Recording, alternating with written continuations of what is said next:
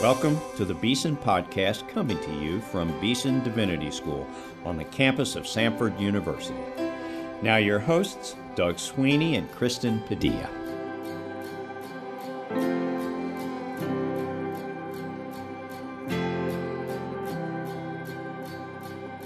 Welcome to the Beeson Podcast. I am Doug Sweeney here with my co host Kristen Padilla. We are glad you have tuned in to another week of What We Pray. Will be an edifying conversation. Today on the show, we have another Beeson alum to talk to us about the ways in which God is at work in his life and in his ministry.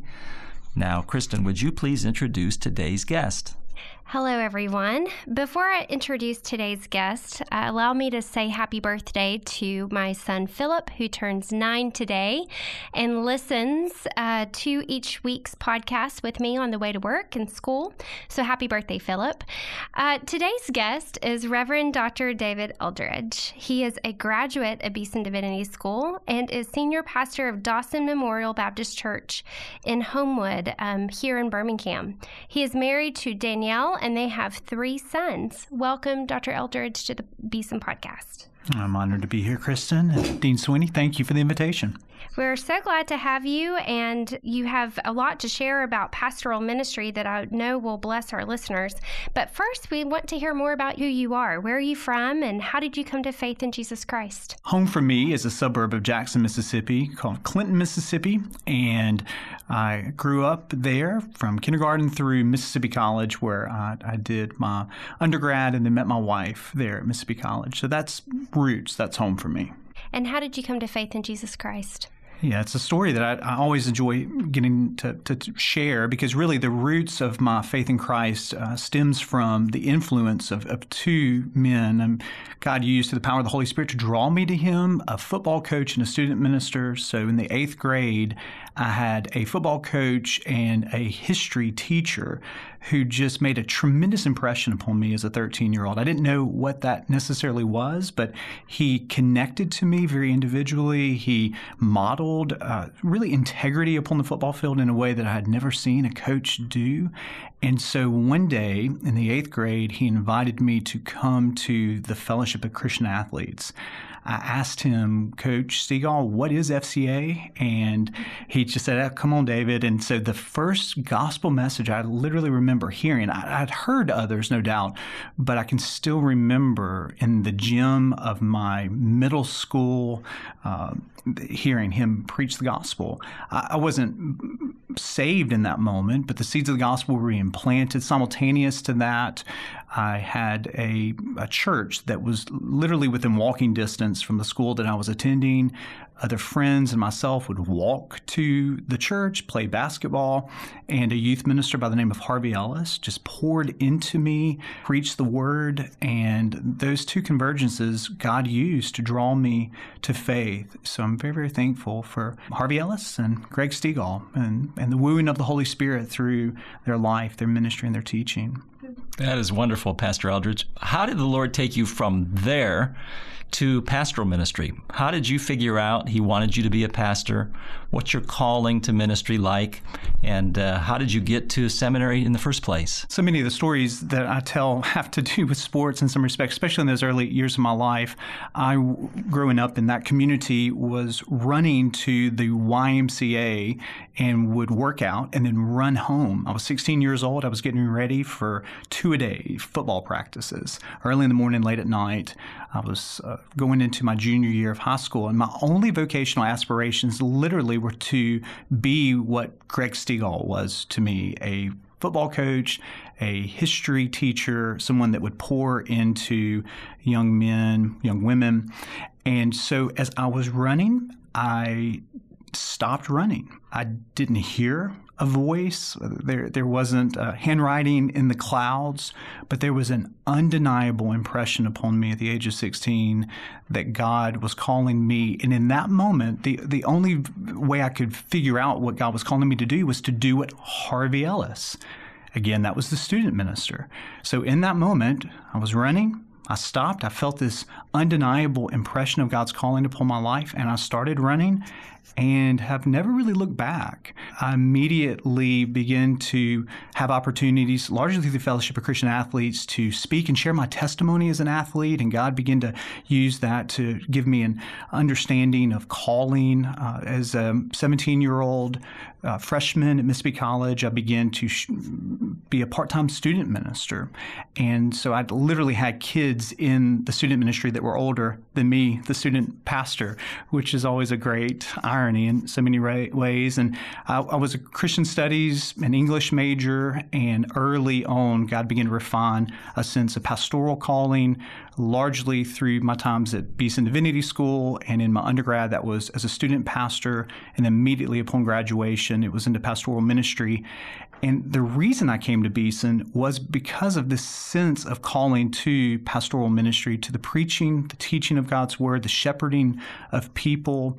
And so God utilized uh, that sense of refinement in those early days of my life to bring me to to Beeson for what I saw in the faculty that I could see from, from a distance um, as I began to survey different seminaries. Your first pastorate role after Beeson was at a church in the Mississippi Gulf Coast region, uh, which happened to be in the path of Hurricane Katrina in 2005. And I can only imagine what it's like to be a young pastor fresh out of seminary um, to pastor a church through uh, a natural disaster such as such as that one. Um, so, what was that like?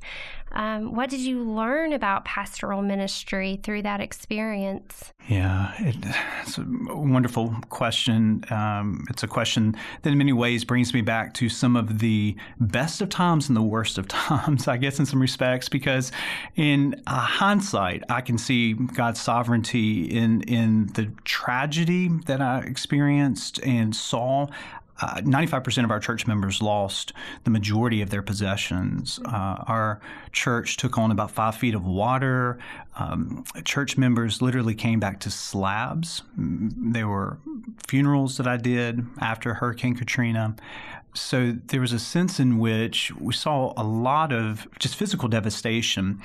But in the same way, in the difficulty of that, my wife was pregnant, uh, Danielle was pregnant with our first child. So the stress, the emotional, the physical. I can still remember the smells of coming back to this uh, church and pulling up the carpet and going back into our house and literally taking all of your furniture, all of your possession. We didn't have a lot. We were a young couple, but everything that we had, we were pulling it out of our house, putting it on the curb. And there's just something about that that is emotionally, physically, it, it does something to you that is wholly unique in some respects.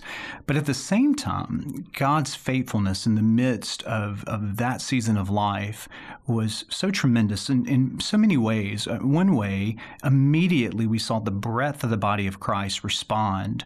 So we, we literally had Christians coming from Mississippi and Alabama and Louisiana and Georgia to partner with us, and from California to New York City. And so these next months and years, in regard to the ministry that we had, was a ministry to the community largely from volunteers who flocked to that region and the region of New Orleans and going into Alabama, the whole Gulf Coast area. So they were able to help us reach our community in ways that we never were able to do before. I oftentimes say the best thing that ever happened to our church were the doors of our church being blown off the hinges because in some respects there was this metaphor that it opened us up to the community. So all after Katrina, I mean, our church became through not not my leadership as much as just uh, the wealth of volunteers and other churches that came and undergirded our ministry, we were able to provide physical relief. We were able to provide ministry to people's homes and help them get back in their feet.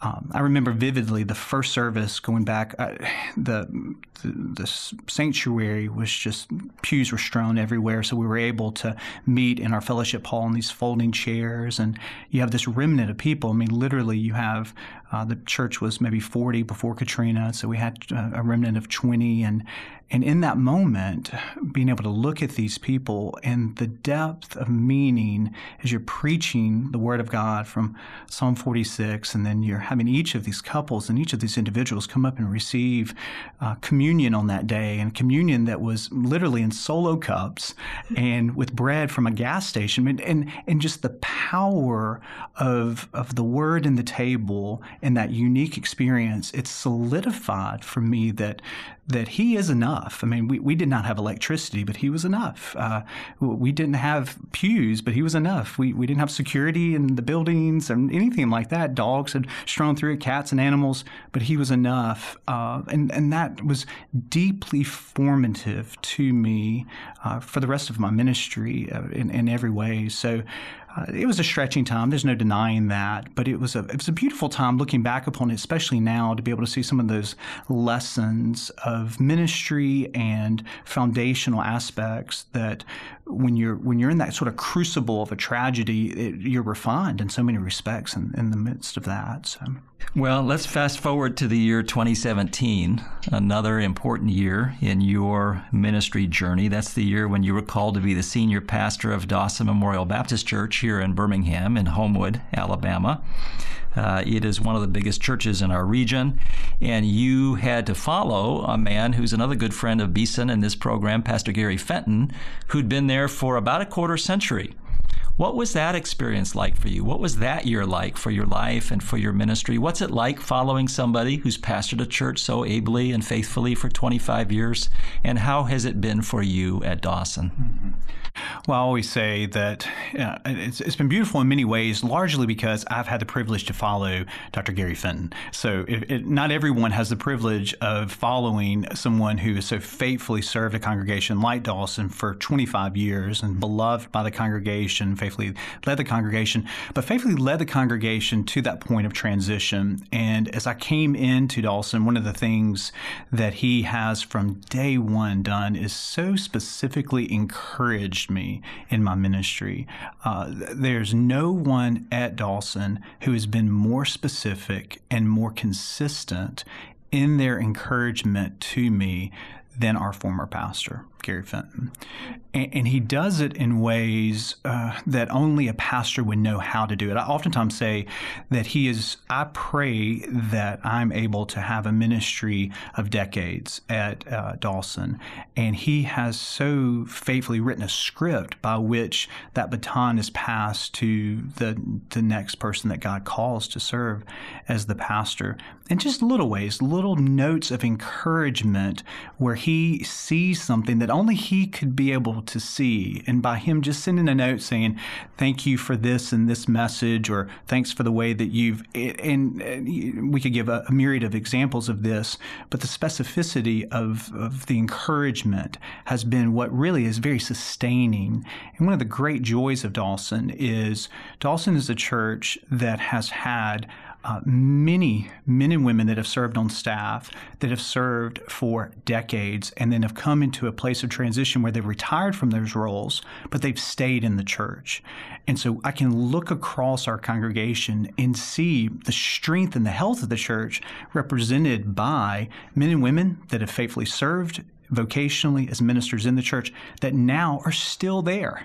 And it says a lot about Dawson. It says a lot about those ministers. And to be able to see Gary and Alta Faye in our congregation now that I've been there two and a half years, look uh, and see them in the congregation along with other men and women that have served, it's a tremendous encouragement to me.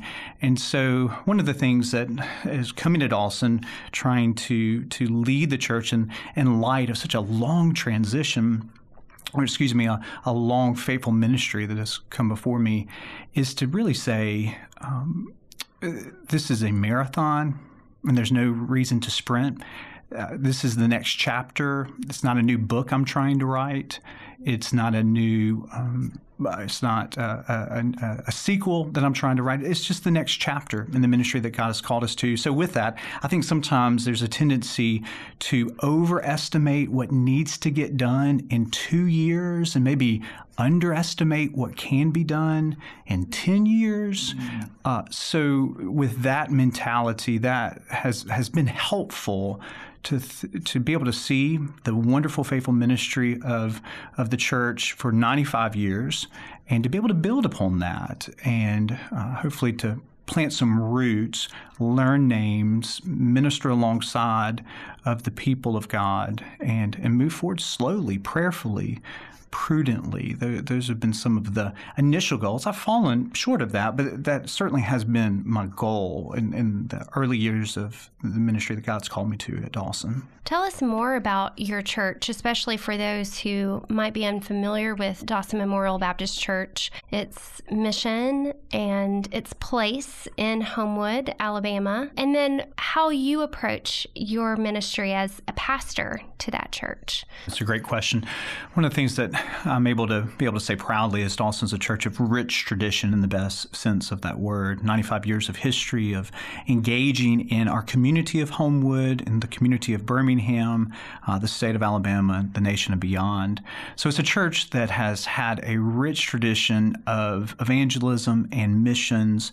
It has been a church that traditionally, in its best, has been able to not divorce the spiritual from the physical. So we've been able, I think, some of the best parts of Dawson have been able to see physical needs and the meeting of physical needs is a platform by which to be able to share the gospel, to make disciples. And so it is a church that is intergenerational. So I look out on a given Sunday and I'm able to see eight year olds and 28 year olds and 18 year olds and 58 year olds and 88 and 98 year olds. And I think we increasingly live in a fairly segmented culture that uh, can sort of focus on we're going to be an institution that is just for this narrow niche. And uh, thankfully, Dawson has been a church. The tagline of Dawson Memorial Baptist Church is Dawson Family of Faith. And uh, families come in a lot of different shapes and sizes and a lot of different uh, looks and nuances. But you really can look out and see a group of people that historically and presently uh, do have a deep love for one another and a deep love for the church uh, the volunteerism and the servanthood attitudes of the church members. I mean, we really have individuals who in, in, in some church life you can you can have someone who serves in the student ministry because they have kids. And then when their kids graduate they graduate from that and move on to something. And I can look at people who have been serving in five-year preschool Sunday school classes for 35 years. And they don't they don't have their own grandchildren in that ministry but it's just that sense the tagline, the mission of the church is to be found faithful as God's people, and you see you see that in in the um, individual stories of, of, of, church members and families that have been faithful for, for years. One of the best things for us at Beeson about Dawson is that it's only about a 10 minute drive away. And so there are strong ties between Beeson Divinity School and Dawson Memorial Baptist Church. Some of those ties have to do with the senior pastor of Dawson uh, Dr. Eldridge himself, who serves now on our main advisory board, who serves on our Baptist advisory board, who we have featured in our most recent video uh, marketing campaign called Who You Become, who's been involved in chapels, who's on our podcast. We feel like we're taking advantage of this relationship as much as we possibly can, and we're grateful to you for that, Pastor Eldridge. But could you say a word about the significance of Beeson for you, for your own life as an alumnus. Mm-hmm. Dawson is a Southern Baptist church. Mm-hmm. Beeson is a school that has lots of Southern Baptists, but it's interdenominational at the same time. Mm-hmm. What's the significance of your decision to attend Beeson Divinity School? And then, if I can ask another question without this getting too complicated, what's the significance of Beeson Divinity School for you and your ministry today? I love talking about Beeson because it has been so formative to me. And one of the great joys is to be able to, as a pastor, to, without my fingers crossed, without any nuance, without any disclaimers, to be able to say to young men and women who feel called to the ministry, you need to consider Beeson and to see how God providentially has orchestrated many of their paths to come to Beeson. I, so I, I, am a tremendous fan of this institution because of the way it has formed me. Uh, like I said earlier, when I was a junior in college, senior in college, when I began to really look at the landscape of seminaries and divinity schools in North America, one of the things that struck me about Beeson Divinity School was the way that the academic academic life was prized, but not to the exclusion of practical praxis, uh, spiritual development, community. So uh, that was exemplified in your predecessor, Dean George. Certainly looked at the preaching department. At that point, you had two of the most unique voices, I think, uh, in, in, Southern Baptist life, and certainly beyond that in Robert Smith and Calvin Miller, and the great joy of being able to study under those two men. And I can multiply that with other professors that I had at Beeson from 2001 to 2004 that exemplified this wonderful unity in the essentials and diversity in the non essentials and charity in the non essentials. There was a sense in which uh, you could study as a Baptist student. And for me, I, I did. I was saved from the evangelistic outreach of a Southern Baptist church. I was formed in that church and then studied at a Southern Baptist college.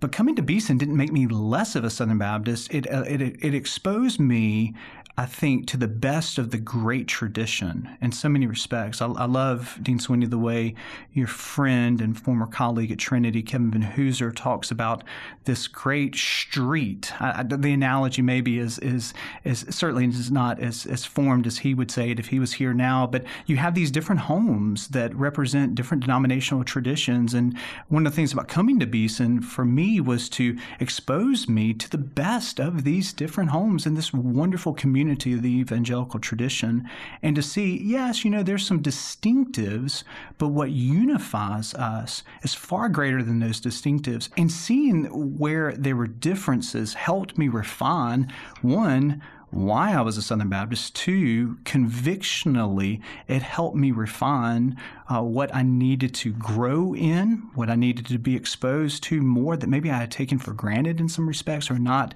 uh, carefully thought through. So my experience at Beeson didn't make me less of a Southern Baptist. In many respects, it it fully formed me in ways that I think uh, are unique in an interdenominational evangelical community like Beeson has been and, and continues to be. So looking in my own past of how that continues to form me, one of the great joys of coming to Beeson is to give me, I think, a little bit of a desire to always branch out of my own denominational home that I am very proud to be of and from and continue to live out of, but to come alongside of various denominational traditions and serve in a local community with them. And so I, I think I don't know how it would be different if if I had gone to another seminary, divinity school, but I can look back and just see just how formative Beeson has and is, and I think always will be for, for my life personally, my spiritual life, my marriage, the parenting of my children, and certainly my pastoral ministry. Dr. Eldridge, um, can you give us a window into what God is doing in your life these days? What he's teaching you, ways that he's at work that would encourage our listeners? I'm deeply encouraged as the pastor of Dawson to see what God is doing in the world. Yeah, I'll just take a day in the life. So this is the window question. Yesterday, I was able to sit and, and talk with one of our staff members about mission opportunities that Dawson has in Ecuador and the Dominican Republic and China and Turkey what what a tremendous privilege. Uh, many of those are connections to the church, men and women that have been called out of the church that are serving, so they're natural relationships. I, I left that meeting and I was able to drive to a ministry of our church that is two miles away from the church called the Learning Center, and able to to see, as I've seen in the past, men and women that are getting their GEDs and so they're church members and other volunteers from the larger community that are literally helping individuals get training for science, math, reading. Also, each individual that comes through there has uh, Bible stories and the gospel that is clearly shared. I'm able to leave that uh, experience and to be able to sit down with a person who one of the books that's been very formative in, in my life is Rosaria Butterfield's The Gospel Comes with a House Key. And so we did a little bit of a study at that. And so I, I was sitting with, with one of our staff members, and they were talking about how God had just deeply convicted them of opening their home and how this past Friday night they invited their neighbors over and they had this just first step, this first step of building a relationship. So in a place like Dawson, I think what is so formative for me and so encouraging for me is to see God at work in that kind of macro, worldwide level, and then also to intimately see Him at work across our neighborhood. And I am a dad. I'm a husband and I'm a dad of three boys. And so we're at the baseball field with our neighbors. We, are trying to pray intentionally to build those kinds of relationships and to share the love of Christ in a way that draws people to Him. And so uh, that intentionality, I think, is what God is teaching me, and I'm able to see exemplified in many of our church members that are doing that so faithfully, and they, they uh, their example uh, cheers me on and inspires me. Well, me too, and I pray that God will teach us all those very same things. You have been listening to the Reverend Dr. David Eldridge, Senior Pastor of Dawson Memorial Baptist Church here in Homewood.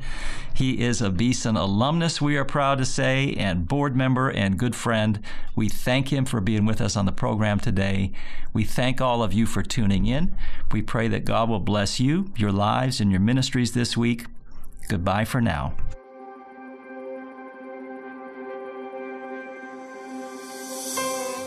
You've been listening to the Beeson Podcast. Our theme music is written and performed by Advent Birmingham of the Cathedral Church of the Advent in Birmingham, Alabama. Our engineer is Rob Willis. Our announcer is Mike Pasquarello. Our co-hosts are Doug Sweeney and myself, Kristen Padilla. Please subscribe to the Beeson Podcast at beesondivinity.com slash podcast or on iTunes.